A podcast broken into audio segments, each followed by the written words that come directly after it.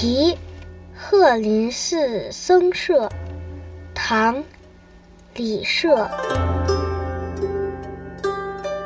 终日昏昏醉梦间，忽闻春尽强登山。因过竹院逢僧话，偷得浮生半日闲。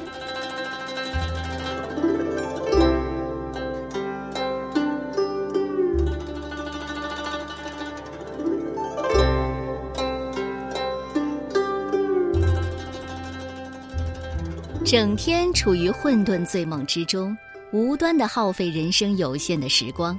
忽然发现春天即将过去，于是强打精神登上南山欣赏春色。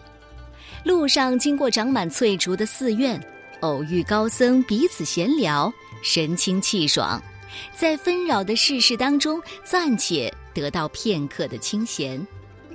唐代诗人李涉，字号清溪子。洛阳人，早年兵荒马乱，社会不太平，和弟弟李博隐居在庐山的香炉峰下。后来出山做幕僚，在唐宪宗时被贬谪为陕川的一个小官儿。唐文宗时应召为太学博士，之后又被流放南方。在他被流放期间，用他诗里的话说，就是终日昏昏醉梦间，情绪很消沉。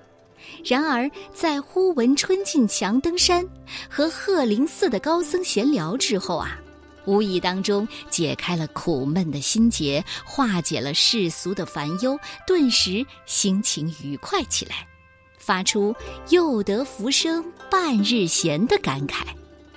还有一个故事，说某天一个官员到寺庙当中去游玩儿。尽兴之后，想到了这句诗：“偷得浮生半日闲。”一旁的和尚听了，就说：“老僧可是忙了半日呢。”